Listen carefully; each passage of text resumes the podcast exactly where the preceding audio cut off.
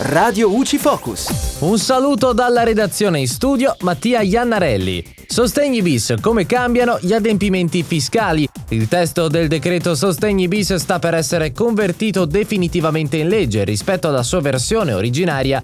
Prevede una serie di novità riguardanti gli adempimenti fiscali. Innanzitutto si differisce dal 30 giugno al 31 agosto 2021 la data finale del periodo di sospensione dei termini di versamento derivanti da cartelle di pagamento di avvisi esecutivi e relativi alle entrate tributarie non.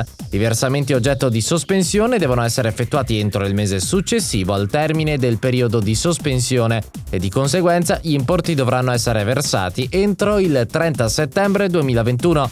Inoltre sono stati posticipati i termini per alcune rate della rottamazione terra e del saldo e stralcio, cioè Entro il 31 luglio 2021 per le rate in scadenza, il 28 febbraio 2020 e il 31 marzo 2020. Entro il 31 agosto 2021 per quelle scadute il 31 maggio 2020. Entro il 30 settembre 2021 per quelle del 31 luglio 2020 entro il 31 ottobre 2021 per quelle in scadenza entro il 30 novembre 2020 ed infine 30 novembre 2021 per le rate in scadenza il 28 febbraio, il 31 marzo, il 31 maggio e il 31 luglio 2021.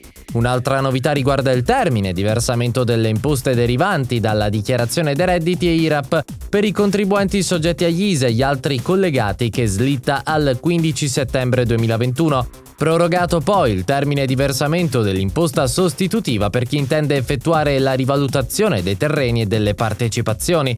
I contribuenti che intendono rivalutare i terreni e le partecipazioni possedute al 1 gennaio 2021 possono versare l'imposta sostitutiva entro il 15 novembre 2021 anziché il 30 giugno. Infine il decreto Sostegni bis esenta dall'IMO dovuta al 2021 gli immobili a uso abitativo posseduti da persone fisiche concesse in locazione, per cui sia stata emessa una convalida di sfratto per morosità entro il 28 febbraio 2020. La stessa esenzione IMU vale per la convalida di sfratto emessa dopo il 28 febbraio 2020 e per l'esecuzione sospesa fino al 30 settembre 2021 fino al 31 dicembre 2021.